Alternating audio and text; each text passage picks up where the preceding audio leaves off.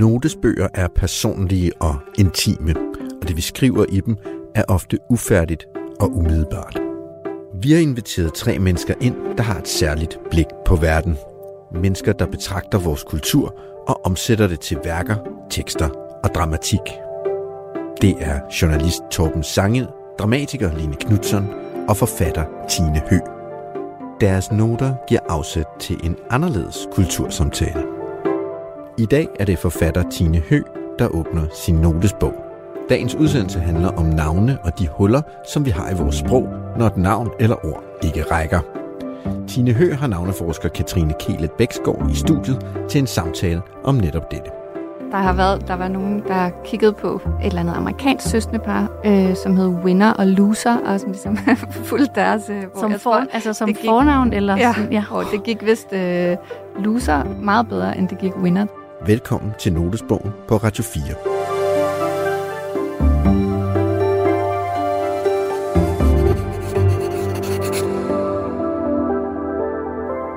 I dag skal det handle om navne og identitet. Jeg er ved at skrive en ny roman, og jeg er ved at finde på navne til karaktererne i den roman. Og det er pissesvært af mange forskellige grunde. Der er ikke øh, nogen, der må hedde navne, der minder for meget om hinanden. Der er også nogle lydlige og æstetiske hensyn, jeg er nødt til at tage. Og så er det meget svært, hvis jeg skal ændre et navn, fordi jeg knytter følelser til det navn, jeg har fundet på. Det skal også handle om huller i sproget. Hvad er jeg egentlig i forhold til min mands børn? Er jeg bonusmor, papmor, stedmor? Jeg er ikke rigtig nogen af delene. Jeg synes, alle de begreber er virkelig dårlige. Det skal vi tale om. Og er det blevet mega hipt at hedde Nils Jensen? Er det trivielle blevet smart igen? Alle de ting taler jeg med Katrine Kelet Bækskov om. Hun er forsker i sprog og navne. Hun ved, hvorfor vi ikke siger kitehåndet, og hvad vi kalder vores børn, og alt muligt andet. Velkommen til dig, Katrine Kelet Bækskov. Tak. Du hedder Katrine med K og mm. uden H, og Bækskov med E, C, H og to A'er. Ja, skal lige have det, det rigtigt på plads. øhm, og det er jo lidt vigtigt, at vi skal snakke om, øh, om navne i dag. Vi skal tale om øh, navne både på mennesker og på fiktive karakterer, og navne på fænomener, og tale om forholdet mellem navnet og det, som navnet betegner. Øhm, det er et meget stort emne, som jeg er ret nysgerrig på. Jeg har skrevet mange forskellige noter til det, både nogle gamle noter og nogle helt nye noter, som jeg vil læse op for dig. Og de kredser alle sammen på en eller anden måde om det samme, som jeg glæder mig meget til at folde ud sammen med dig. Håber, du kan, du kan gøre mig klogere men vil du ikke øh, starte med lige at præsentere dig selv? Nu har jeg sagt, hvad du hedder og hvordan det staves, men øh, der må være mere end det. Der er mere ja. øhm, Jo, jeg øhm, arbejder på Københavns Universitet, og jeg forsker i, øh, i sprog, og hvordan sprog hænger sammen med, med sociale øh, faktorer og samfundsmæssige faktorer. Øhm, ja, så jeg har blandt andet forsket i forældres navnevalg øh, til deres børn, øh, hænger sammen med sådan, sociale faktorer, og jeg har forsket i øh, efternavnevalg foregår i familier, og hvordan det hænger sammen med kønsroller osv. Øhm, og nu er jeg i gang med et forskningsprojekt, der handler om, øh, hvad vi kalder forskellige sådan, anderledes måder at være på, for eksempel øh, psykiatriske diagnoser, og hvordan de her ting ændrer sig over tid. Nej, det er spændende. Det lyder godt. Jeg håber, vi kommer omkring noget af det. Det tænker jeg, vi gør, fordi det, det taler lige ind i noget af det, som, som mine noter handler om.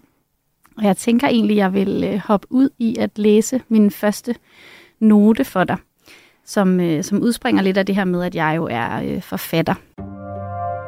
Vita, Victoria, Liv, Frans, Daisy, Benjamin. Jeg er i gang med en ny roman, og jeg skal give mine karakterer navne. Det er en sjov og nogle gange ret svær proces. Lidt som at skulle navngive en stor og aparte børneflok. Hvis jeg har en, der hedder Vita, kan jeg så også have en, der hedder Liv, eller minder de to navne for meget om hinanden? Kan jeg have både en Vita og en Victoria, eller bliver det problematisk med to V-navne? Er Daisy for fjollet? Er Benjamin for blødt? Hvis jeg først har lagt mig fast på et navn og har skrevet længe, kan det føles helt forkert og næsten sorgfuldt, hvis jeg er nødt til på et senere tidspunkt at ændre navnet.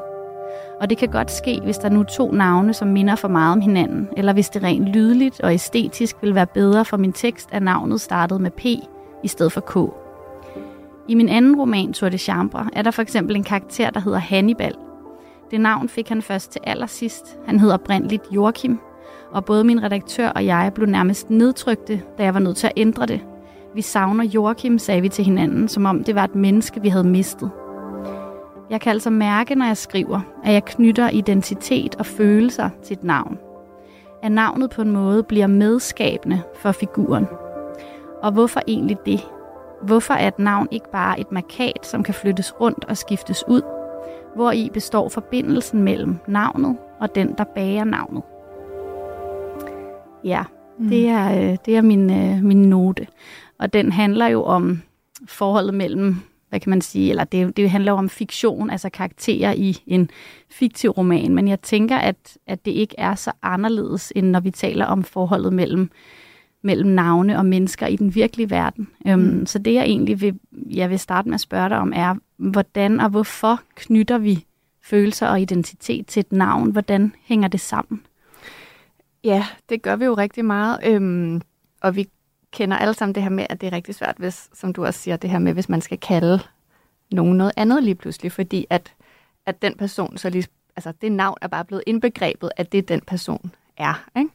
Og jeg tænker, det er meget interessant, altså det her med forskellen også på at navngive rigtige mennesker, og så navngive karakterer, det er jo også, at du, altså når man, når man navngiver for eksempel et barn, man har fået, så kender man ikke det barns personlighed endnu, og så lige så stille, så bliver den måde at være på bare ligesom knyttet til det navn, ikke? Øh, hvor at du ligesom har, har en anden mulighed som forfatter, øh, for at ligesom øh, hen ad vejen kæde den her personlighed sammen med navnet, og ligesom øh, få de ting til at spille sammen, sådan så det også kan gå den anden vej måske, med at man tænker, når man det er sådan en type, så, så, det, så han skal have sådan et navn. Ikke? Ja, helt øhm, klart. Jo, mm. og der er ligesom sådan en, en vekselvirkning. Jeg, jeg har faktisk jeg har faktisk magten på en anden måde, end jeg har øh, for mit øh, barn, min datter. Mm, mm. Men jeg har jo faktisk magten her til på en eller anden måde, også, øh, nej, det har man jo også på en måde lidt, når man er mor eller far, men til ligesom også at forme deres personlighed mm. og få det til at hænge, hænge sammen på mm. den måde. Det har, du, ja, det har du ret i.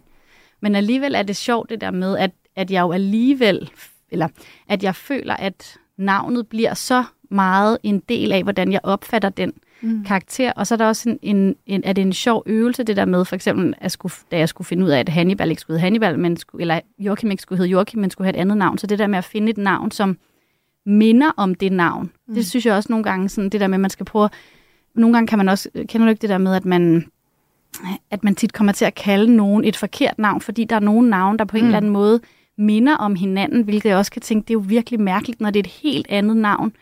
Øhm, men, at, men der alligevel er et eller andet i øhm, ja, de, det, vi kobler til navnet, som på en måde kan, kan ligge tæt op af hinanden, selvom mm. navnene er ret forskellige. Så, så for, for mig så minder Joachim og Hannibal lidt om hinanden, eller det er lidt den samme type. Mm. Øhm, så vi har jo på en eller anden måde også nogle, mm, nogle forventninger til, hvordan nogen lever op til deres navn, eller mm. ikke gør. Mm. Og det kan jo også have været være nogle individuelle erfaringer, man har, ikke? Altså med, at du har kendt nogen, der hed noget, som, altså hvor du synes, de mindede om hinanden, eller et eller andet, ikke? Øhm, og så handler det jo også rigtig meget om det her med, når man, hvilken alder øh, har personen, hvad, hvad, hvilken social baggrund, hvad, altså etnisk baggrund, alt muligt, ikke? som gør, at det ligesom også altså, kommer til at føles helt skævt, når man læser eller ser noget, hvor at, at de der navne bare ikke rigtig passer til, til de mennesker. Altså hvis man altså, har en 50-årig karakter, som hedder Noah eller Clara, eller, altså, hvor det er sådan, jamen men det hedder man jo ikke i den generation, altså endnu, altså, altså på vores, øh, i vores tid. Ikke? Øhm, og der er jo også, altså, så er der også noget med, noget med, hvordan bliver det opfattet, når det så, hvis det så bliver, du ved, oversat til et andet sprog, og ja, der, er en masse, ja. der er jo også en masse nuancer, som, som du ser, som det ikke er alle dine læsere, der vil se. Og, altså, der, der er alt muligt i det. Altså, der er jo også mal, en masse ting, vi ikke lægger mærke til, for eksempel i, i noget, vi læser eller ser, øh, som er lavet på et andet sprog, fordi der er nogle, der er nogle nuancer i forhold til noget med social baggrund, for eksempel, eller et eller andet, som vi ikke kender til. Ikke? Altså, mm, jo, så der er jo nogle ting, vi, som er individuelt, øh, altså for mm. os, altså hvad du lige forbinder med dine navne. Det er jo slet ikke sikkert, at alle andre vil gøre det. Ja, det er rigtigt. Man har man bærer så meget bagage med i forhold til mennesker, man har kendt, som mm. bærer et eller andet bestemt navn, og så mm. kan man næsten ikke se bort fra det. Altså, så er det som om, at det fylder så meget i ens opfattelse af navnet. Mm. Det tænker jeg også i forhold til sådan noget med at navngive børn. Der er det virkelig sådan noget, hvor at det er virkelig sådan en, et kort, man kan smide. Sådan, nej, jeg har engang øh, kendt en, der hed... Øh, Malene, og hun var fuldstændig forfærdelig, så det kan vi ikke. Altså, der er ligesom mm. et eller andet, som, som, man ikke kan, som man ikke kan argumentere imod der. Ikke? Mm. Men det er sjovt det der med i forhold til oversættelse, fordi der har jeg også, det, mine bøger, er, flere af dem er også blevet oversat til andre sprog, og jeg også har været involveret i oversættelsesprocessen, og der er der netop det der med navne, øhm, som faktisk har voldt problemer nogle gange, mm. fordi der også tit, navne er jo heller ikke tilfældige, det er de jo aldrig, men, men jeg tror især, når man skriver, så, så, så kommer der også til at ligge en masse betydning i de navne, jeg vælger. Mm. Øhm, for eksempel er der i min anden roman øh, også en karakter, der hedder Niels Klitten, som, øhm, som er sådan en ret sjov karakter, og det her efternavn Klitten øh, har jo alle mulige medbetydninger øh, på dansk, og det kan ikke oversættes direkte, så det var sådan, det har, jeg har virkelig skulle sidde og forklare til mange forskellige oversættere, hvorfor det er sjovt, mm. eller sådan, hvad det er, der er ved det navn, og sådan, tale om klitorisen, som skulle på mm. en eller anden mm. måde skulle sådan, de skulle prøve at finde ud af, hvad kunne de gøre, som, mm. som kunne give noget, der, der på deres sprog mindede om det samme, men som alligevel også kunne være et reelt efternavn. Mm. Øhm, så der, der er helt klart nogle ting der, som mm. er... ja, der er noget, man ikke kan undgå, der vil gå tabt, ikke? Altså, og sådan er det også over tid, og altså, for eksempel sådan noget som, som noget børnelitteratur, altså øh, Ole Lund Kirkegaards bøger, hvor at, at det jo var sådan humoristiske børnebøger, hvor at, at de her karakterer, det var sådan nogle, nogle frække drenge, der hed øh, Otto og Vigo og Albert og sådan noget, som var sådan nogle øh, fjollede navne at give til børn i 70'erne. Ikke? Altså, hvor at nu er det jo helt almindelige navne. Så nu, altså det der, der, der er jo også et, sådan det der humoristiske element, som navnene ligesom udgjorde, som ligesom er gået tabt i forhold til, hvordan Ej, man opfatter det nu. Ikke? Så det har faktisk været sådan nogle anakronistiske navne på en eller anden måde. De har ikke passet til den tid. Det har jeg egentlig aldrig tænkt over, men det er jo bare, fordi det er blevet normale navne mm, for os. Ja. Mm, mm. Nej, det, det er... Ja. ja. Så det kan også bruges som sådan et, et element på den måde, ikke?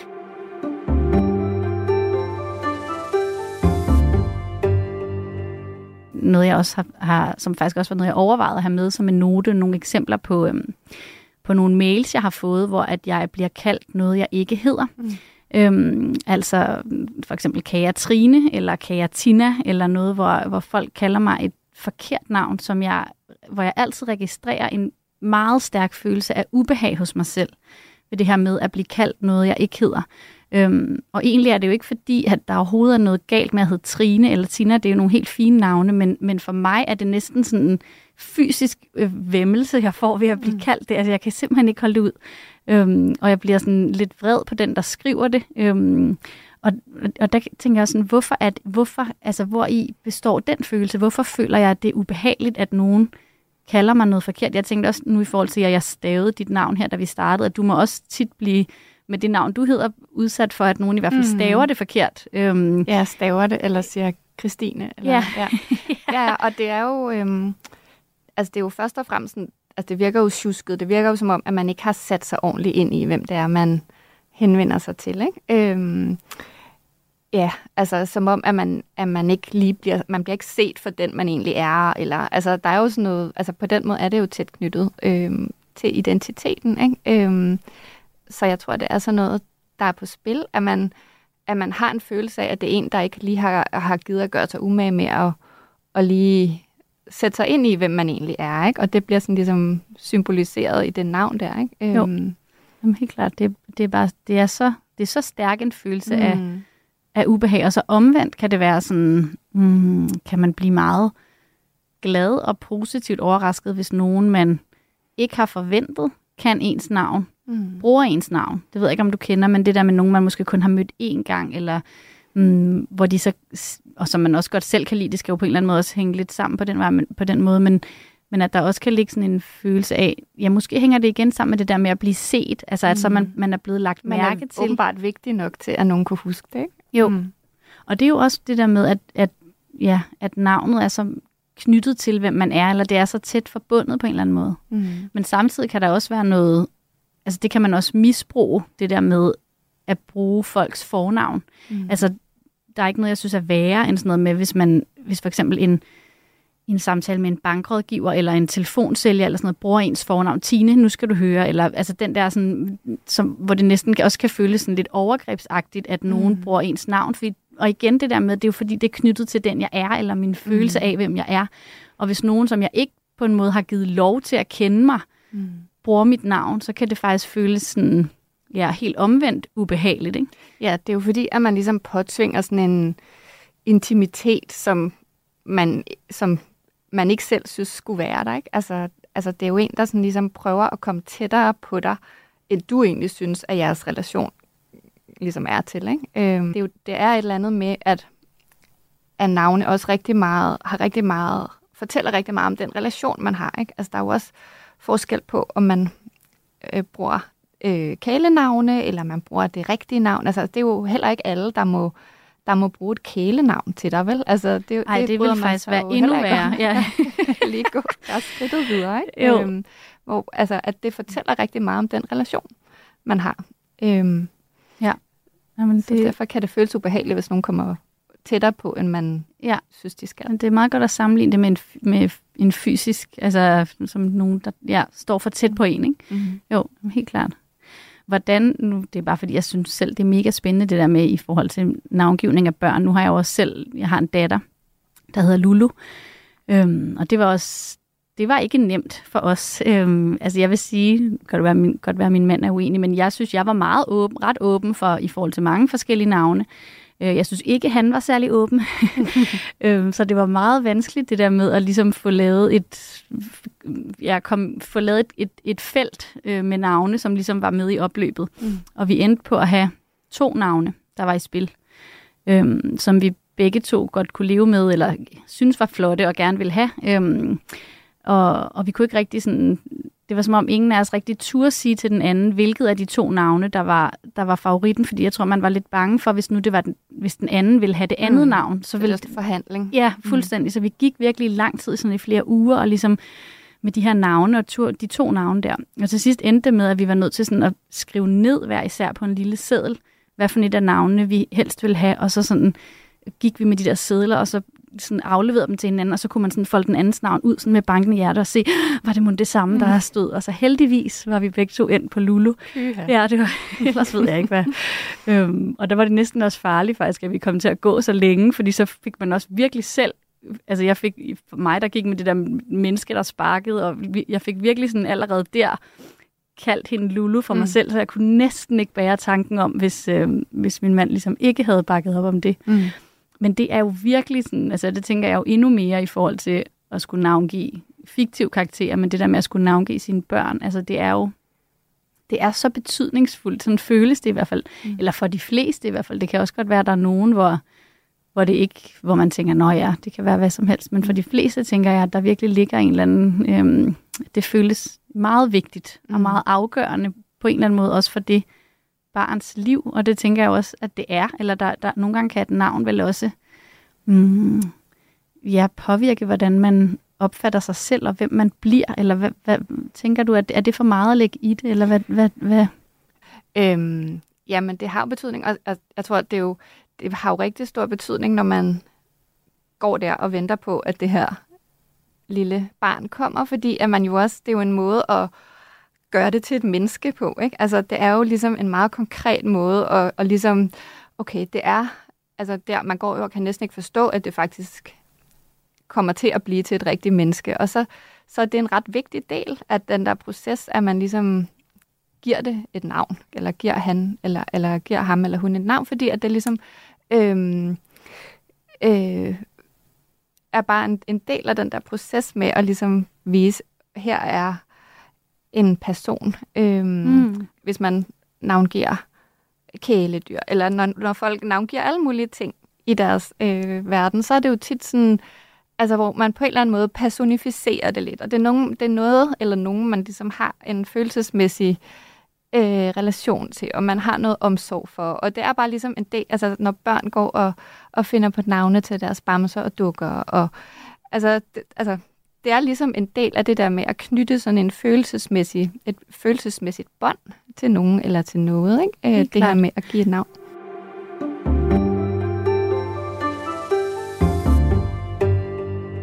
Nu vil jeg gerne øh, gå lidt videre og læse øh, min anden note for dig, som ja, handler om noget om det samme, men, men også ja, noget andet også på en måde. Og det er faktisk øh, to små noter, der er forbundet. Jeg tænker, du, øh, du får begge to. Den første er fra i fredags. Forholdet mellem navn og person er vel en del af den kæmpestore samtale om forholdet mellem sprog og verden. At de ikke er løsrevet fra hinanden, at sproget er medskaber af verden. Jeg er lige begyndt at læse Mathilde Walter Clarks Det blinde øje. Den handler om minkskandalen, og den handler rigtig meget om sprog. Hun har et eksempel med betegnelsen huldstyring eller huldtilpasning, som dækker over en proces, hvor minkene skal tabe 40% af deres kropsvægt for at få deres ægproduktion til at stige, så de føder dobbelt så mange unger. Huldstyring er egentlig udsultning. Der er en stor magt i at navngive. Er navngivning manipulation, har jeg skrevet her. Så får du lige en note mere fra september, som hænger lidt sammen med det her, fra da min datter lige var startet i vuggestue. Man kalder opstarten for indkøring. Køre ind. Noget maskinelt, som bliver helt bizart i kombination med institutionernes navne. Marencen, Smørhullet, Kirsebærhaven, Solstrålen, Trylleskoven, Himmelblå. Indkøring i Trylleskoven, kører ind i Marencen. Jeg synes, det er en virkelig svær proces med den her vuggestuestart. Vil det være nemmere for mig, hvis det hed noget andet? Jeg tror, det jeg er nysgerrig på, er på en eller anden måde ja, forholdet mellem det, vi vælger at kalde begreber eller ting eller fænomener, hvad skal man bruge for et, øh, for et ord, øhm, og hvordan vi oplever dem, eller hvordan de, ja, ja hvad, hvad for en magt, der ligger i det. Mm. Ja, men jeg tænker med dit første eksempel, der er det jo sådan, at man, at man bruger en eufemisme, ikke? at man bruger et mere positivt ord til at beskrive noget, der måske i virkeligheden er, noget, er mere negativt. Ikke? Hvor at, at i dit andet eksempel, der er det jo mere, at du i virkeligheden efterlyser, at man bruger et mere positivt ord, eller man bruger et mere sådan omsorgsagtigt, varmt et eller andet ord, ikke? Øhm, Jo, helt til klart. den proces der, Ja. ikke? Øhm, Ja, Ja. ja. Og det, men det tænker jeg, det der, det, prøv at sige igen, hvad hedder det? en eufemisme. Eufemisme ja. er, som at, at man ligesom lader noget, man, man bruger sproget på en eller anden måde til at dække over noget, eller man gør noget positivt, som mm. i virkeligheden er negativt. Ikke? Mm, tit hvis det for eksempel er et tabubelagt ord, som man, eller et tabubelagt fænomen, så udskifter man ligesom ordet og ligesom håber, at de der konnotationer ligesom følger med, så det måske kan blive opfattet mere positivt. Ikke? Og det er jo det, der sådan er på spil der. Ikke? Mm. Øhm, ja, og jeg tænker også, at det der, du siger med det maskinelle, altså det vil jeg give dig ret i, altså det lyder lidt som noget, der sådan foregår, altså det der med indkøring, det, at det ligesom er noget, der der foregår på sådan et samlebånd, ikke? Jo. Øhm, Jo. og som er det sidste, man har lyst til, når man står der med sit lille helt barn. klart børnene som sådan en del af en eller anden maskine, mm. hvor de Mm. skal, ja, Mm. og det farver jo helt klart opfattelsen af, hvad, ja, hvordan det er at aflevere sit barn det sted. Hvis man nu netop ja. kaldte det noget andet, så kunne det være, at det gav en følelse hos mig af noget, der var mere mm. Mm. sådan, ja. Og også fordi, at det ligesom lyder som, at, at det er barnet, der ligesom skal køres ind i de rutiner, eller altså den måde, man nu gør det på der, ikke? Mm. Øh, at Ja. det ligesom er en envejsting, ikke? Altså, Jo. at det ikke er, nu skal vi møde barnet, og ligesom et Jo, eller jo, andet, helt klart. et eller andet ikke? Altså, Jo. Men hvad, når du, eller det du fortalte om i starten i forhold til det, du forsker i, har det, har det noget at gøre med det, med det her, altså måden vi ligesom mm, vælger at navngive? Altså hvad, ja, hvad, hvad er det, du sådan sidder med, eller har hænderne nede i, i øjeblikket? Om, ja. Ja, men det er jo, det hænger meget sammen med de her ting, altså med, at man øhm, kalder forskellige ting øh, noget på forskellige tidspunkter og i forskellige situationer og sådan noget, og, og hvad har det, vi kalder det egentlig, af betydning for, hvordan vi opfatter tingene. Ikke? Mm. Øhm, det kan for eksempel være sådan noget som psykiatriske diagnoser, som der ligesom er meget snak om nu. Ikke?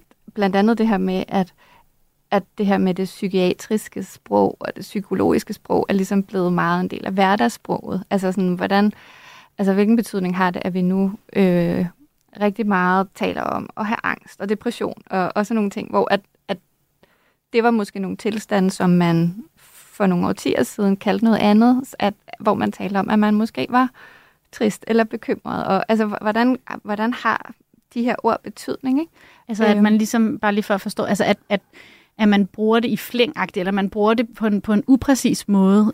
Altså man taler om at have angst, uden at det er en diagnose. Ja, man... nej, men altså, det kan jo godt altså, være, at man helt reelt har det, men, men vi taler bare om nogle ting på en anden måde. Ikke? Øhm, altså, der er også for eksempel sådan noget som, har man en funktionsnedsættelse? Det taler vi om nu, ikke? Altså, hvor man måske tidligere har, har mere øh, brugt nogle andre ord. Og så, så kan man sige, så for eksempel i Sverige, der taler man ikke om en funktionsnedsættelse, der taler man om funktionsvariation.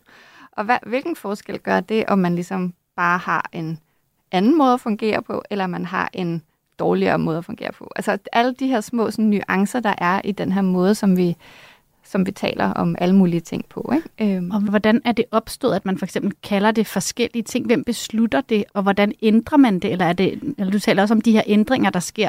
Ja. Jamen, altså der er jo både sådan helt officielle ændringer. Altså engang hed det, havde man damp. Nu har man ADHD. Sådan nogle ting er jo sådan helt øh, officielt. Men jamen, jeg tror, at, at det har noget også at gøre med sådan noget international øh, ensretning og sådan nogle ting. Men, men, men så altså, er der jo rigtig mange ting, som bare er vores sådan hverdagssprog. Altså, for eksempel er det også, er der mange steder, hvor man ikke taler om handicappet, øh, hvor man ikke bruger det ord mere, men det, det gør vi stadig i Danmark. Og, og hvad betyder det så? Ikke? Øh, det kan også være sådan noget som, er man, er man overvægtig, er man buttet, er man tyk? Er det, altså, altså sådan nogle, sådan nogle ord, mm. øhm, som ligesom er forskellige.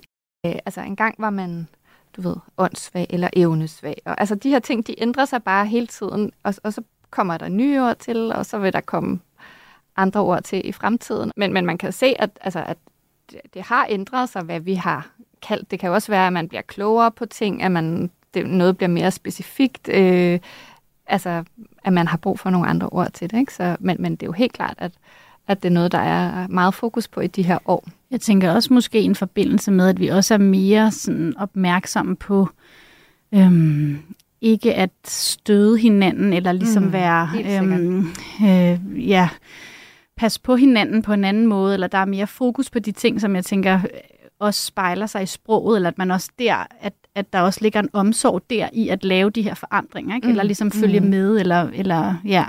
Og jeg tænker faktisk også i forhold til det, du startede med at nævne, med det her med, med psykiatriske diagnoser, for eksempel, at der, at, at der kan det jo netop også være stødende for nogen, der reelt har en diagnose, at, det, at på en eller anden måde, at, at en masse mennesker bruger en betegnelse upræcis. Mm. Øhm, og det, kan jeg, det kender jeg egentlig eller bare sådan noget med for eksempel at sige om sig selv, sådan, ej, jeg har mega stress, mm. eller mhm. sådan, det har jeg jo ikke. Altså, jeg mm. føler mig, jeg har for travlt, eller jeg har, altså, det er upræcist, mm. øhm, det, det jeg siger om mig selv, og det kan jeg da ikke sige, at jeg ikke har sagt. Altså, det tror jeg da, jeg siger egentlig ret tit, og det, og det vil jeg da gerne ændre, fordi mm. det er jo ikke rigtigt. Øhm, for der kan jo netop ligge for nogen, der så står midt i det, at det kan føles som en, ja, det kan mm. føles forkert, at nogen så bare bruger det på en lallet måde, ikke? Præcis, men, mm. men der er også der er jo også rigtig mange af de her ord, som bare glider ind i sproget, og som bare bliver en naturlig del af vores hverdagssprog, og ligesom får en lidt anden betydning. Altså for eksempel det der med stress, det er, det er jo også rimelig almindeligt i bare sådan hverdagssprog, uden at det er nogen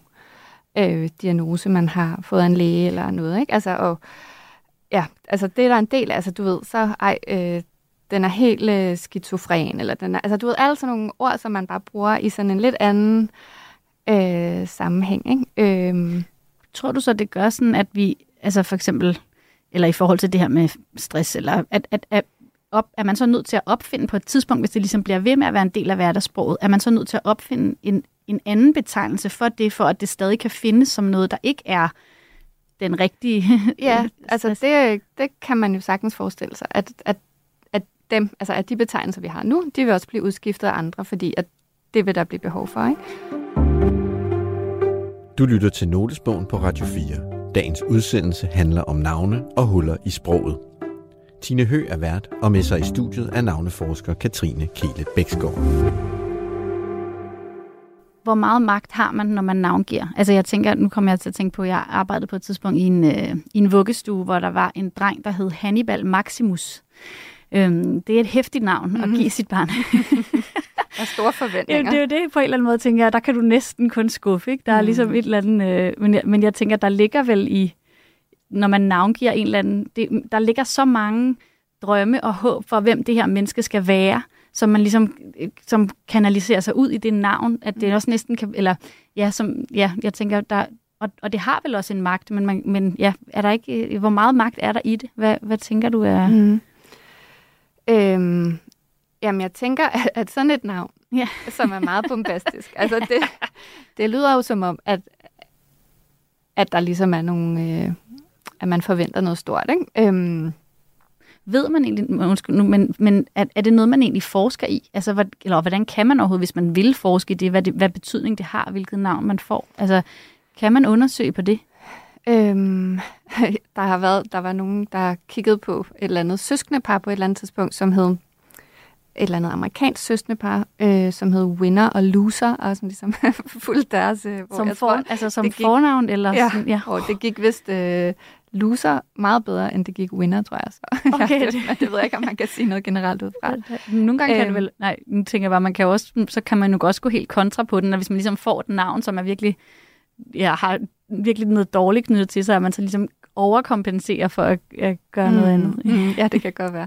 Men der er jo også nogen, der siger for eksempel, at øh, om vi forestiller os ikke, at vi får sådan en rigtig pussenusse pige, der bare vil sidde og lave perler, så, så hun skulle hedde Ronja, for det er sådan en, der klatrer i træer. Eller, ja, Ronja altså, Røverdatter. Ja, mm. ikke? Altså sådan, du ved, så, så der er jo nogen, der har de her, altså en eller anden form for sådan, ser en eller anden form for forbindelse mellem det barn, de tænker, de får, eller de gerne vil have, og så øh, det navn, de giver. Ja. ja på den, og det tror jeg næsten ikke, man kan sige sig fri for. Altså at, selvom det ikke behøver at være så voldsomt som med de her eksempler, men at man på en eller anden måde sådan åh, det kommer vi jo alle sammen til, eller man, man forestiller sig jo noget ud fra det navn. Det er jo et navn, man godt kan lide, det er et navn, man, et navn, man forbinder et eller andet. Øh, jeg vil også gerne have et navn i forhold til Lulu, jeg vil gerne have noget, der også var lidt styrke i, eller, mm. og det er jo også fordi, der for mig ligger en eller anden forhåbning om, at, at der skal være noget styrke i det barn. Mm. Altså, jeg mm. tror næsten ikke, man kan, man kan give et navn, hvor man ikke lægger noget af sig selv i det, eller noget, nogle af sine egne forventninger til barnet. Præcis. Altså, det handler jo i virkeligheden meget mere om, hvem forældrene er, og hvem man gerne vil signalere, man er, og hvem man gerne vil signalere, at man bestemt ikke er. Altså, at man bestemt ikke er sådan en, der vælger et eller andet super langt, royalt dobbeltnavn, eller et eller andet, som man forbinder med noget andet negativt. Eller, altså, det er jo forskelligt, hvad folk ligesom gerne vil undgå. Øh, og altså, ja, det handler endnu mere om, hvem forældrene er, og hvem de gerne vil vise. Helt klart, den, en del, nærmest som en del af forældrenes selvbillede eller image Rigtig eller sådan, meget. ikke? Mm. Og er det, er det noget, har det altid været sådan? Altså tror du også, det har været sådan for 100 år siden, eller er det, er det noget nyt, at det ligesom er noget, der bliver en del af, af sådan en selvfortælling, eller...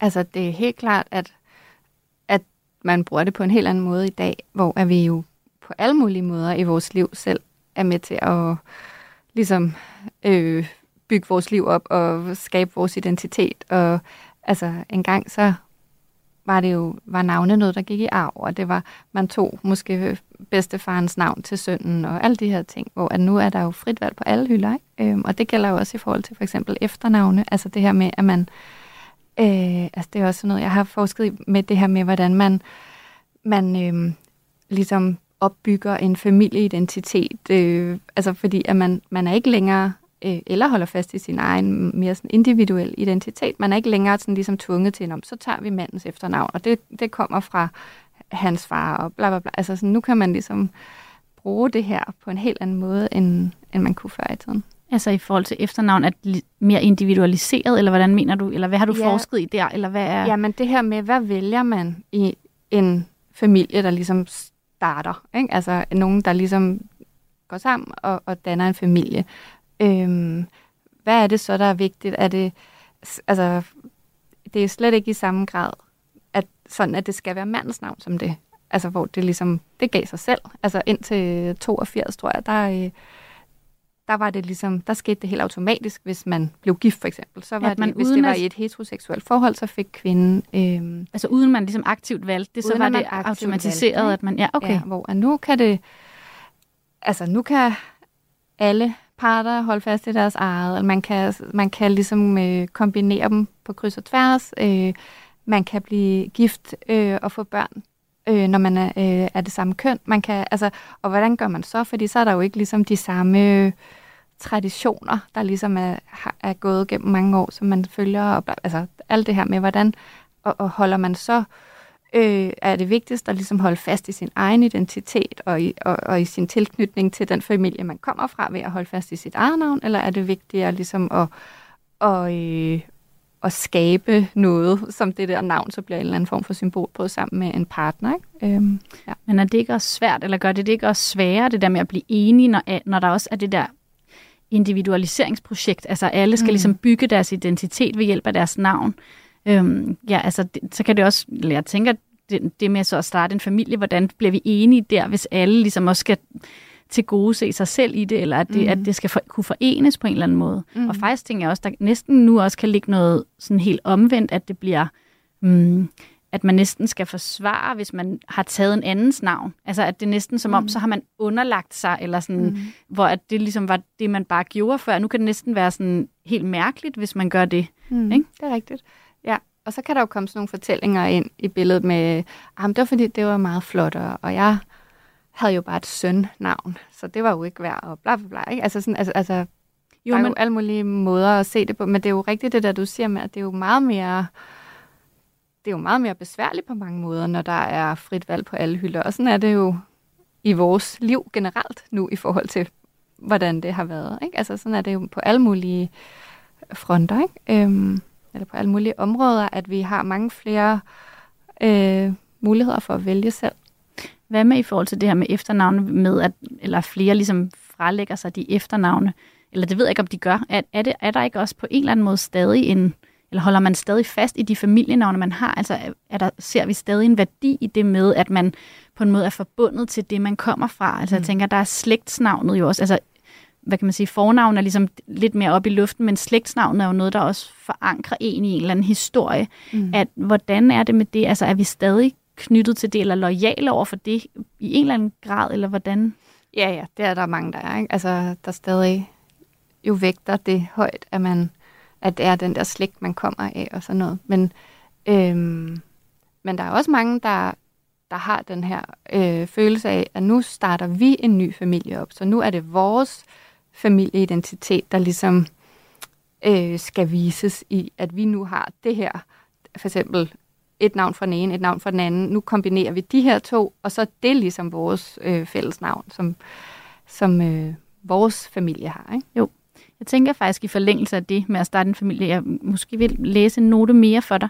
Den handler om, øh, om en konflikt eller et problem, øh, som jeg er ret optaget af, som knytter sig til det her med øh, at starte en familie.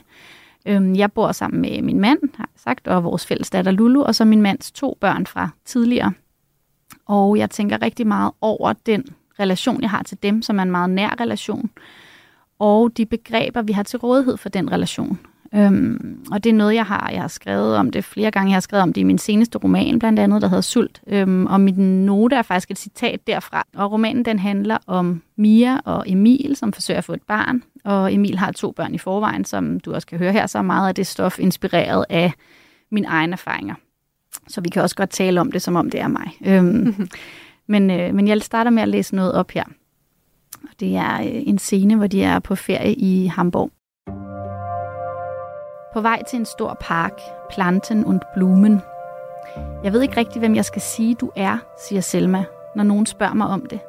Vi går et stykke bag de andre med hinanden i hånden. Mange i min klasse ved det jo godt, når jeg siger Mia eller Mimi, men jeg ved ikke, hvad jeg skal sige, når nogen spørger, som ikke kender dig. Nej, siger jeg, det er også lidt svært. Papmor er virkelig strengt, siger hun. Synes du, det er strengt? Ja, og stedmor er også virkelig strengt. Det er en ond en. Nogle gange siger jeg, at du er min fars kæreste, og nogle gange siger jeg, at du er min bonusmor. Ja, det er faktisk også sådan, jeg siger, siger jeg. Jeg refererer samtalen for Emil i parken, mens børnene leger. Han fortæller, at Felix lige har sagt til ham, at han ikke kan lide ordet bonusmor eller bonusbørn. Han kunne ikke forklare hvorfor, men jeg kommer aldrig til at sige det, havde han sagt. Det er jeg virkelig ked af, siger jeg til Emil. Jeg er ked af, at jeg måske har stødt ham ved at sige det. Jeg er ked af det, fordi jeg egentlig har sagt det med en begyndende glæde, en stolthed. Som de første gange, man siger, at man er nogens kæreste, og det føles så uvandt, men rart i munden.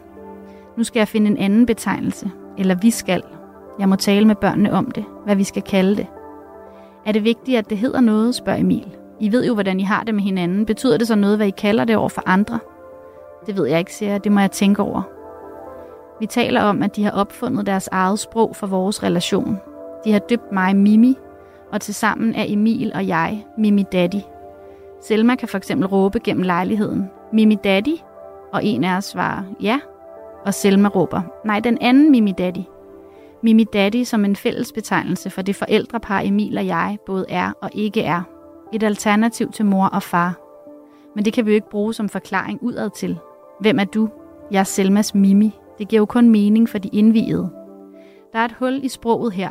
Det er en sorg, at der ikke findes et begreb, der er godt nok dækkende. At være Emils kæreste er en reducering. Børnene som mine følelser for hinanden er jo ikke længere betinget af ham, men eksisterer i deres eget værd. Men betegnelser, der har med mor at gøre, er vanskelige, fordi der allerede findes en mor. Hvad er jeg så? Jeg bliver vred på sproget. Jeg vil have, at det skal optage mig som en del af familien. Jeg vil have, at det skal yde min komplekse rolle retfærdighed. Men jeg tænker, at det her er jo noget, som angår ufattelig mange af os. Altså, der er så mange mennesker, der lever i sammenbragte familier. Øhm, og, og jeg synes ikke, at det sprog, vi har til rådighed, er øh, dækkende eller godt nok. Jeg synes, der er nogle vanskeligheder ved det. Men ja, hvad tænker du om de betegnelser, vi har for de her relationer? Hvad, mm. hvad, hvad betyder de, eller hvad ligger der i dem? Altså, der er jo det gamle stedmor, eller stemor, eller hvordan man nu udtaler det, ikke? Øhm, det kan man jo gøre på forskellige måder. Øhm, som jo har fået den her mere negative klang, ikke? Den onde stemor. Ja, totalt snevide, øh, vi ja, ser for os, ikke? Ja, og så vidt jeg husker, er det også noget med, at det i virkeligheden... Altså, det lyder som om, det betyder i stedet for, men jeg tror, at det i virkeligheden længere tilbage betyder noget med... Øh, altså stammer fra et andet ord, der betyder noget med at være frarøvet øh, sin mor. Og det er jo slet ikke den måde, vi har lyst til at fremstille den relation på i Nej, dag. det er helt klart negative ja, helt konnotationer klart negative, der. Ikke? Ja. Og så er det jo som om, at man ligesom har, har ville gå over i den anden grøft, og ligesom tænkt om, hvordan kan vi så gøre det til noget positivt? Nå, så er det bonus, så er det ligesom den her ekstra, øh, ikke en der er i stedet for, ikke øh, et eller andet negativt. Øh. En ud over, og også det der bonus, det er så ekstremt positivt lavet, som mm. sådan en gøjlerfigur, der kommer ja. ind og bare skal kaste Præcis. lys og glæde ud ja. over øh, ja, ja. børnene. Og, ja. Ja. Men det er jo interessant, at det stadig netop har det her mor-ord i sig, fordi at, at øh, man er jo ikke mor. Nej. Øhm, og så samtidig har der altså sådan noget som pap eller plastik. Mor ja. har også bare brugt, ikke? Og sådan, altså, hvor det er jo Plastikmor er der nogen, der siger, det har jeg aldrig hørt, men Nej, det er... Ja. Det, det gør man nok ikke så meget mere, men, men jeg tror, at det er jo sådan ligesom, det har jo noget mere, det er jo mere, i det ligger der, at det ikke er en rigtig, ikke? altså hvis du lader pap, så er du ligesom lidt, lidt dårligere end, end den, den ægte vare. End den ægte vare, ikke? Og altså det der bonus har jo en mere positiv klang, men jo stadig med det der, med det der mor, øh, hvor at, at det du efterspørger er jo noget helt andet end det, ikke? Altså, øh... Jo, fordi der, er jo, der på en eller anden måde er der jo et smertenspunkt i, for, i, i forhold til at bruge det mor, fordi fordi hvis der er noget, jeg ikke er, så er det jo netop mor. Ja, altså, det er præcis. lige præcis det, jeg ikke er. Mm. De, der er mm. allerede en mor. Mm. Og det er jo også derfor, det kan skabe ubehag for børnene at bruge det, fordi at, mm. at man på en eller anden måde, at det kommer til at stå op imod relationen til, til mor. Ikke? Mm. Øhm. Præcis. Og det kan jo også netop være svært altså for den biologiske mor. Altså det der med, at der er en anden, der ligesom skal, skal også have den titel, altså i en eller anden form. Ikke? Altså jeg tænker, at, at det er jo, altså som du siger, det der med, der er det der hul i sproget. Ikke? Øhm, og så tænker jeg, at det er jo også meget interessant det her med, altså mor og far, det er jo både noget, vi, vi siger, hvis vi taler til andre, når min mor og min far, et eller andet. Øhm, og vi kalder os øh, forældre for mor og far, øh, når vi taler til dem. Ikke? Øhm, og sådan er det jo ikke med hverken stedmor eller bonusmor eller nogle af de der ting. Altså det er jo noget, det er jo et ord, man bruger, når man skal forklare nogle andre om den relation. Ikke? Det er jo ikke sådan, at man siger, øh, bonusmor, øh, altså Nej, kom her. Altså, det er faktisk altså, rigtigt. Det er altså, ikke noget, man bruger sådan til, til som tiltale. Nej, det, er, det er en omtale, det er en ikke? omtaleform, ikke? Altså, så, så det, der adskiller det sig jo også, ikke? Altså, så skal man jo alligevel finde på noget andet, altså om det så er navnet, eller, eller hvad det er, man kalder hinanden internt. Øh, og så tænker jeg også det her med, at det er jo sådan, det der du siger med, altså, at at man så finder på sin egen form. Ikke? Nå, så, så er det Mimi Daddy, eller, ja. øh, eller hvad På man en måde tænker jeg, at det er ret kreativt af børnene, Ja. at, der, at det der med at opfinde noget, som Ja, ja. vi snakkede også kort om kælenavn før, men det der, som jo udtrykker en intimitet, eller en, Præcis. noget, hvor vi har en relation, som er tæt, ikke? og det ligger der så i navnet. Mm. Øhm, og så også den der kobling. Jeg synes faktisk, det er meget kreativt. Det må jeg rose dem for. Altså det der med ligesom at koble det også til faren, altså så det også bliver den der forældreenhed. Mm. Mm. Øhm, Men det er jo også rigtig smart, når man skal kalde, at man kan kalde på begge samtidig, at der er et Ja. fælles ord, altså den voksen. ja, ja, helt klart. Øhm, Så der kan på en eller anden måde, er der også noget fantastisk i forhold til det med at være barn, at man, de, har, de er jo ikke sprogforskere, altså det er jo en, en total intuitiv Præcis. måde at mærke, mm. her er der et, øh, her er der noget, der mangler, her er der en, Mm. mm. jeg, og så opfinder jeg mit eget. Altså så Mm. gør jeg det på den måde for at skabe det, jeg har Ja. brug for. ja, og det er børn jo vildt intuitive i forhold til, altså vildt sproglige, kreative og finder på alt muligt. Ikke? Øhm, ja, Så de løser det jo på en eller anden måde, men igen, så synes jeg, at der, ja, at, at igen, det kan vi ikke bruge ud til, det kan jeg ikke bruge til at forklare relationen. Nej. Der er ligesom et eller andet, hvor jeg altid tøver, når jeg skal sige det. Mm. Mm. Øhm, Mm. Og det tænker jeg bare, der må være så ufattelig mange, der står i det, fordi Mm. det netop er nærmest mere reglen end undtagelsen, at Mm. man har de her familier, som er Mm. sat sammen. Men der er det jo også i forhold til det der, du snakkede om før, med det der med at bygge en familie, at der skal man jo også finde ud af, når man er en sammenbragt familie, det der med efternavne, og at der, der har vi jo også, der er det jo også en sjov konstellation, at så hedder min datter og børnene har det samme, et af de samme Mm. efternavne, som kommer fra min mand, som min mands tidligere kone også har. Altså, så der, Mm. på en eller anden måde, så, så bliver det der familienavn også sådan spredt ud, eller det, Mm. der, det er meget mere, en meget mere åben måde, end, end det har været tidligere, ikke? hvor det Mm. ligesom var sådan, eller det er i hvert fald det, jeg umiddelbart Ja, ja. øhm, tænker.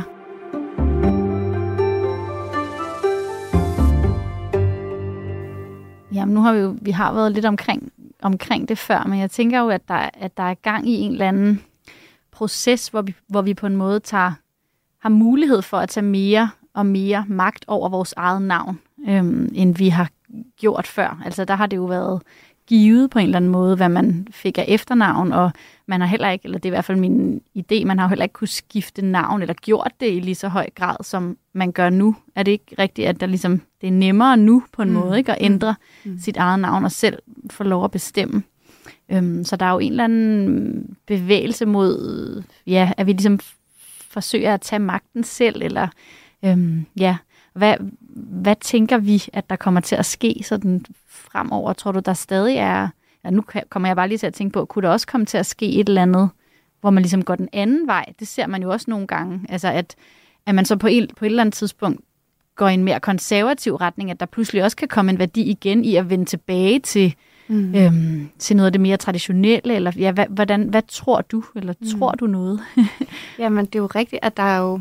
Altså, vi er jo i sådan en tid nu, hvor at, at det er meget mere op til os selv. Altså, hvad det er, vi sådan helt personligheder, hvad det er, vi, du ved, vil kalde os øh, sådan i, altså i forhold til sådan øh, identiteter på alle mulige måder. Øh, Ja, ikke kun navne, ikke men... kun navne, men øh, hvem er vi? Hvad, altså også sådan noget som folkeslag, og altså nu, du ved, siger, man siger ikke eskimoer, man siger inuit, og altså, sådan, altså, nogle, altså der er en hel masse fokus på at selv, ja, som du siger, tage kontrol, og, og ligesom selv vælge, hvad det er, man, man vil hedde, og hvad man vil kaldes. Øhm, og også det her, ja, som vi snakkede om før, med hvad sker der, når man øh, starter en familie, og altså alle de her ting, som jo gav sig selv før i tiden. Øhm, og sådan er det jo med alle mulige ting i vores verden, som den er nu, at der er rigtig mange ting, som vi selv skal vælge, som var ligesom bare,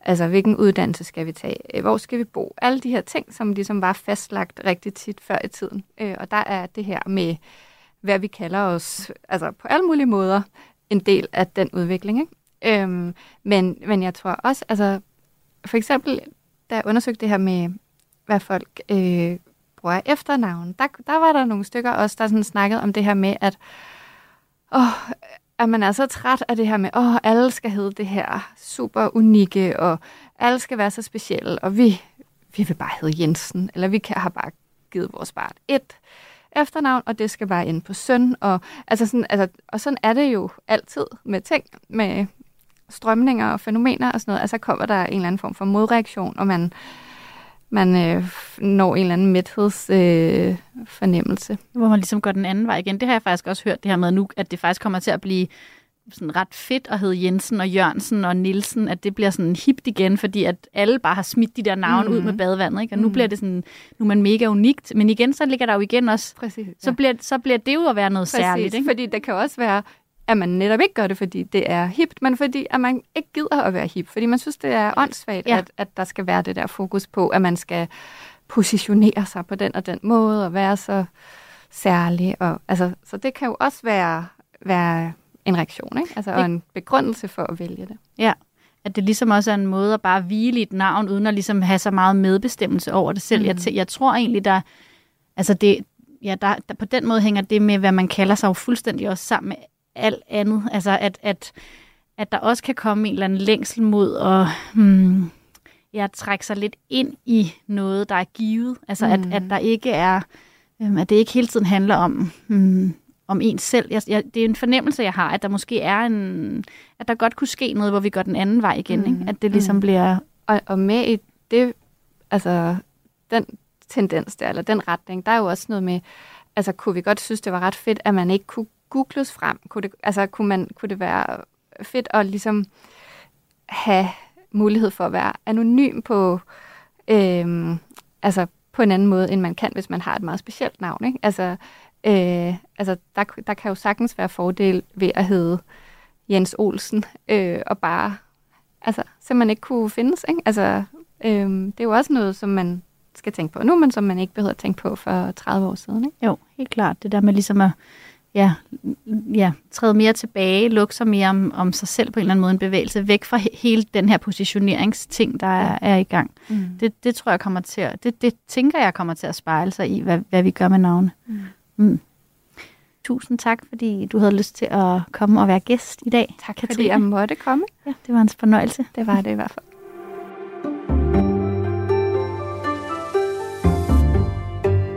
Det er dagen efter min samtale med Katrine. Jeg sidder på mit kontor, mit meget nye kontor ude på Amager. Hvis det runger lidt, så er det fordi, der ikke er noget på væggene endnu, og der er ikke særlig mange møbler herinde. Jeg har lige rykket ind. Og det er her, jeg sidder og skriver roman. Og jeg sidder og tænker på det, vi talte om i går. Øh, noget af det sidste, vi talte om. Om, at der er en eller anden bevægelse i gang væk fra individualiseringen, eller om der er en bevægelse væk fra individualiseringen på navnefronten, altså væk fra det her ønske om at være unik, og så i stedet hen imod at hedde noget helt almindeligt. Øhm, og der kom jeg til at tænke på, at jeg lige læste øhm, for nylig, at der sådan er et ønske blandt unge mennesker om at bruge sociale medier mindre, og at der faktisk for første gang er sådan en nedgang i brugen af sociale medier. Øhm, det har man ikke set før. Og det er på en eller anden måde noget nyt, og jeg, jeg ved ikke, jeg kommer bare til at koble de to ting. Altså, jeg tænker på, om der er en eller anden længsel i gang mod ikke at skille sig ud. Altså en bevægelse hen imod noget, der ikke handler om at mm, blive set, men måske tværtimod sådan gøre sig usynlig over for den store verden, og så vende sig ind mod en, en mindre verden, som består af dem, som er helt tæt på en, altså være en del af en flok. Jeg sidder bare her og tænker, at sådan, jeg nogle gange også kan mærke sådan en splittelse i mig selv imellem de to poler. Altså jeg på en eller anden måde mere nu end tidligere ser en værdi i det almindelige, og kan få sådan en lyst til at lukke ned for det hele. Øhm, ja, paradoxalt nok, så ser jeg så det her i radioen. Se mig, hør mig. Nå, øhm, ja, jeg tænker bare, der er noget her, som, som jeg ikke er færdig med at tænke over i hvert fald.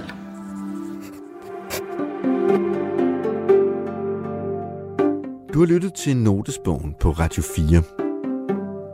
I dag handlede det om Tine Høs noter om navne og huller i sproget. I næste uge er det igen Tine Hø, der åbner sin notesbog.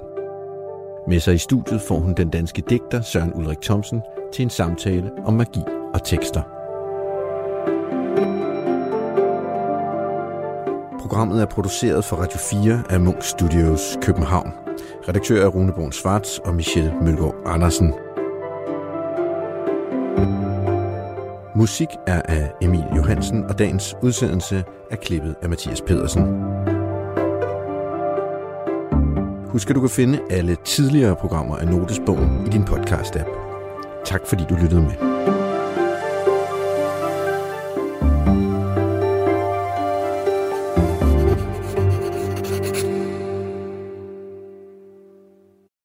Katrine Abrahamsen, hvad er din første indtryk af Frank Ocean? Kærlighed ved første lyt? Fuldstændig. I portrætalbum bruger Anders Bøtter musikken til at vise nye sider af sine gæster. Når jeg kigger tilbage på de her billeder, ser jeg super glad ud, men jeg kæmper virkelig med nogle indre demons. jeg starter op på antidepressiver, for altså også på et tidspunkt benzodiazepiner, fordi jeg ikke sov i 10 dage. Jeg synes, det var svært at være ude, og så hørte jeg bare albummet der fra A til B, når jeg var, og det var det samme, jeg hørte, hver gang jeg så var ude, og det var sådan en styrkende oplevelse. Lyt til Portrætalbum i Radio 4's app, eller der, hvor du lytter til podcast. Det her musik, det betyder meget for dig, Katrine. Ej, men jeg, jeg er bare på røven over det her album.